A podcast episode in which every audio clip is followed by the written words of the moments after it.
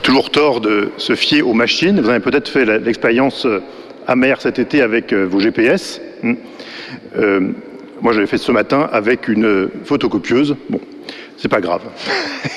On va essayer de se souvenir de nous quelques de ce que nous avions préparé pour cette homélie.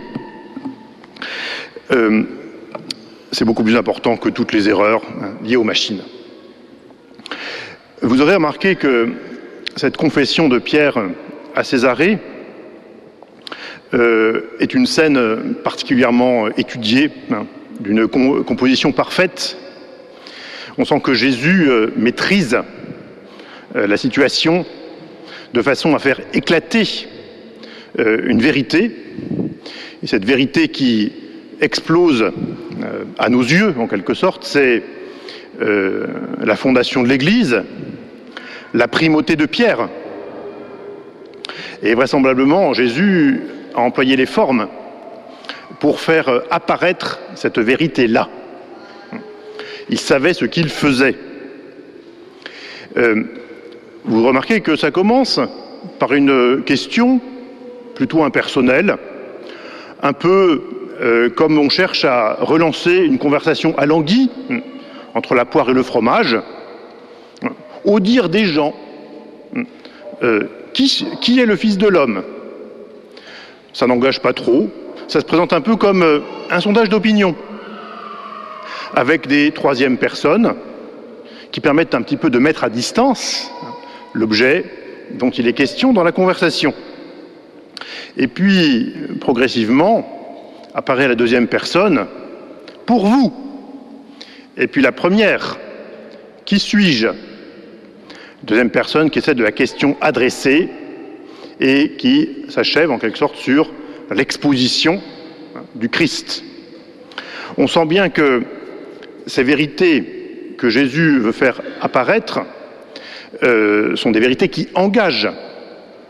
L'anonymat du Fils de l'homme s'estompe. L'Église, c'est une société, mais elle n'est pas anonyme, et elle n'est pas non plus à responsabilité limitée. Euh, pas anonyme d'ailleurs, puisque c'est ce moment-là où Pierre reçoit son nom.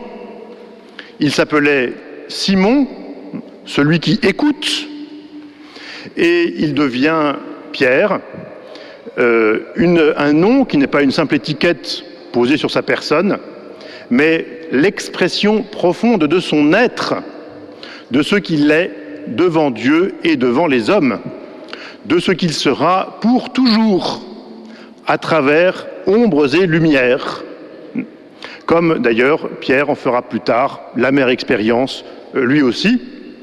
Les phases d'ombre ne vont pas manquer, mais tout cela est irradié par la lumière de Dieu pour avoir écouté la parole du Seigneur, euh, être ainsi devenu une ferme fondation cette parole du Christ transmise aux hommes, parole de vérité et parole d'illumination de, des cœurs, eh bien, il reçoit une vocation qui est celle qu'il aura dans les cieux, dans la vie éternelle, dans l'au-delà, pour toujours. Vraiment, on sent que ce, moment de l'Évangile est celui où émerge une personnalité avec une force inouïe. Euh, dans la littérature ancienne, les personnages se caractérisent par l'accumulation de leurs vices et de leurs vertus. Et pour ceux qui ont lu euh, les romans grecs en particulier, on voit qu'on arrive à des caractérisations de personnages avec une très très grande subtilité, un très grand raffinement. On voit vraiment des, individus euh, humains très, très, très élaborés hein, apparaître sous nos yeux dans cette littérature ancienne qui a ainsi vraiment créé les canons de la littérature psychologique. Mais ici, on a quelque chose de plus. C'est une individualité singulière qui se constitue à travers la somme de ces révoltes et de ces conversions. Euh, donc, elle ne se constitue réellement par ce qu'elle est devant Dieu, pour Dieu, avec Dieu, même contre Dieu parfois. Et c'est là le secret, sans doute, de euh, la personnalité la plus intime, hein, telle qu'elle nous apparaît hein, dans cette confession de Pierre à Césarée. Et ce qui peut apparaître, ça peut apparaître paradoxal, puisque nous avons vraiment ici hein, euh, la dignité de la personne dans ce qu'elle a d'absolument euh, irréductible aux autres, qui apparaît dans ce face-à-face avec le Seigneur, où le Seigneur pose les questions et il appelle des réponses qui engagent. Donc ça peut apparaître paradoxal, puisque d'un côté, est, c'est comme ça qu'apparaît l'individu, hein, vraiment, c'est même euh, historiquement, dans l'histoire de la littérature, c'est même dans ces endroits-là que euh, l'irréductibilité de la personne humaine euh, se présente, et en même temps, cela n'est possible que parce qu'il y a une révélation surnaturelle. Ce n'est pas la chair et le sang qui t'ont révélé cela, Simon-Pierre, c'est mon Père qui est dans les cieux. La chair et le sang, c'est une expression figée euh, dans la langue hébraïque pour dire un homme. Vous voyez, puisqu'il est composé, hein, comme on dirait dans un univers grec, de corps et d'âme. Euh, dans, la, manière de parler de, la Bible et des langues sémitiques, cette euh, unité de la personne à travers la dualité des composants dont elle se constitue, ça se dit chair et sang. Ce n'est pas la chair et le sang, ça veut dire cette révélation ne vient pas d'un homme, elle n'est pas d'origine naturelle, elle est d'origine surnaturelle. Elle a sa source en Dieu et en lui seul, qui veut ainsi nous communiquer non seulement une vérité surnaturelle, mais partager un secret avec ses amis. Voyez une vérité surnaturelle, c'est le côté objectif en quelque sorte de ce que sont les dogmes de notre foi. Oui, mais quand on le regarde du côté subjectif ou même intersubjectif, ce sont des révélations par Dieu de ses propres secrets à ses amis. Euh, alors, voilà quelque chose de tout à fait admirable hein, de constater dans cette confession de foi, d'un côté, l'émergence d'un individu dans sa singularité unique, irréductible aux autres, dans sa dignité personnelle, et d'autre part, il n'apparaît comme tel que parce qu'il est le dépositaire d'une vérité qui le dépasse et qui a pour, euh, pour, cause et pour motif la sagesse de Dieu qui veut se faire connaître dans une alliance d'amour. Euh, c'est tout à fait admirable que euh, le nom d'Église apparaisse à ce moment-là. Il est rarissime dans les Écritures, euh, enfin dans les Écritures, non, dans l'Évangile. On ne le voit même que deux fois. C'est très très peu hein, à l'échelle des quatre évangiles.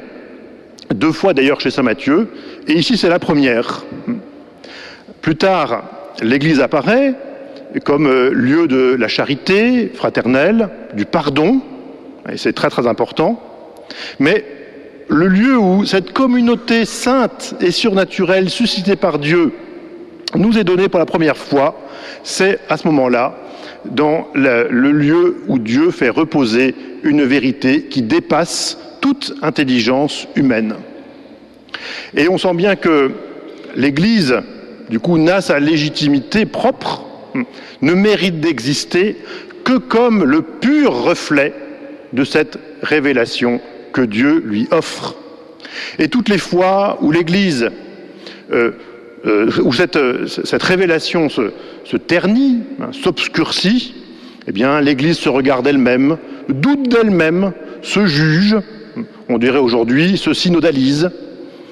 Euh, bref, toutes les tentations qui peuvent exister de couper en quelque sorte ce lien sponsal qui l'unit à Dieu et qui la rend tout entière dépendante de la révélation du Verbe en elle et de euh, qui vient d'en haut et de l'habitation intime de l'Esprit Saint qui conçoit en elle la capacité de recevoir ces vérités qui lui viennent d'ailleurs.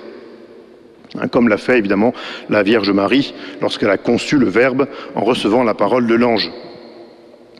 Eh bien, toutes les fois que l'Église oublie ce lien d'alliance, la tentation est grande de se regarder elle-même et d'oublier hum, ce, lien qui, l'unit à son Dieu. Alors il y aurait beaucoup de choses à dire, hein, vraiment, sur cette, révélation, hein, qui, cette Église comme la, demeure hein, où, est déposée comme dans un vase d'argile un trésor qui la dépasse et qui est euh, cette, révélation par Dieu qui partage ses secrets avec elle.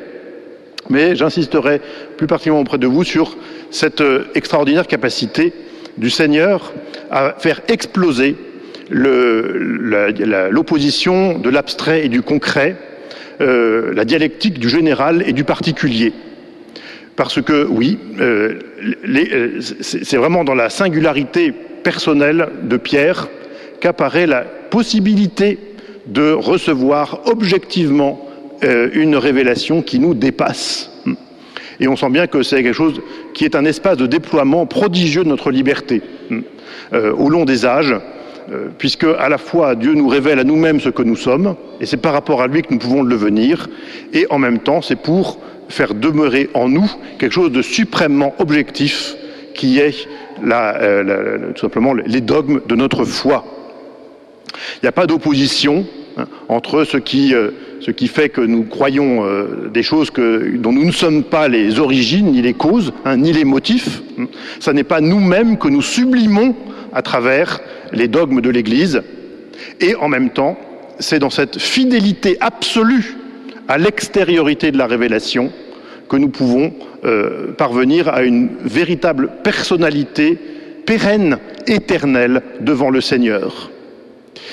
Eh bien, euh, alors vous voyez cette, euh, voilà une, une, péricope de l'Évangile hein, sur laquelle vous pouvez vous plonger et, vous replonger, précisément pour goûter d'abord cette, cette, sublime manière d'articuler tous les plans qui montrent eh bien, comment Dieu veut nous révéler ce qui nous dépasse tout en le faisant habiter à l'intérieur de nous. Amen.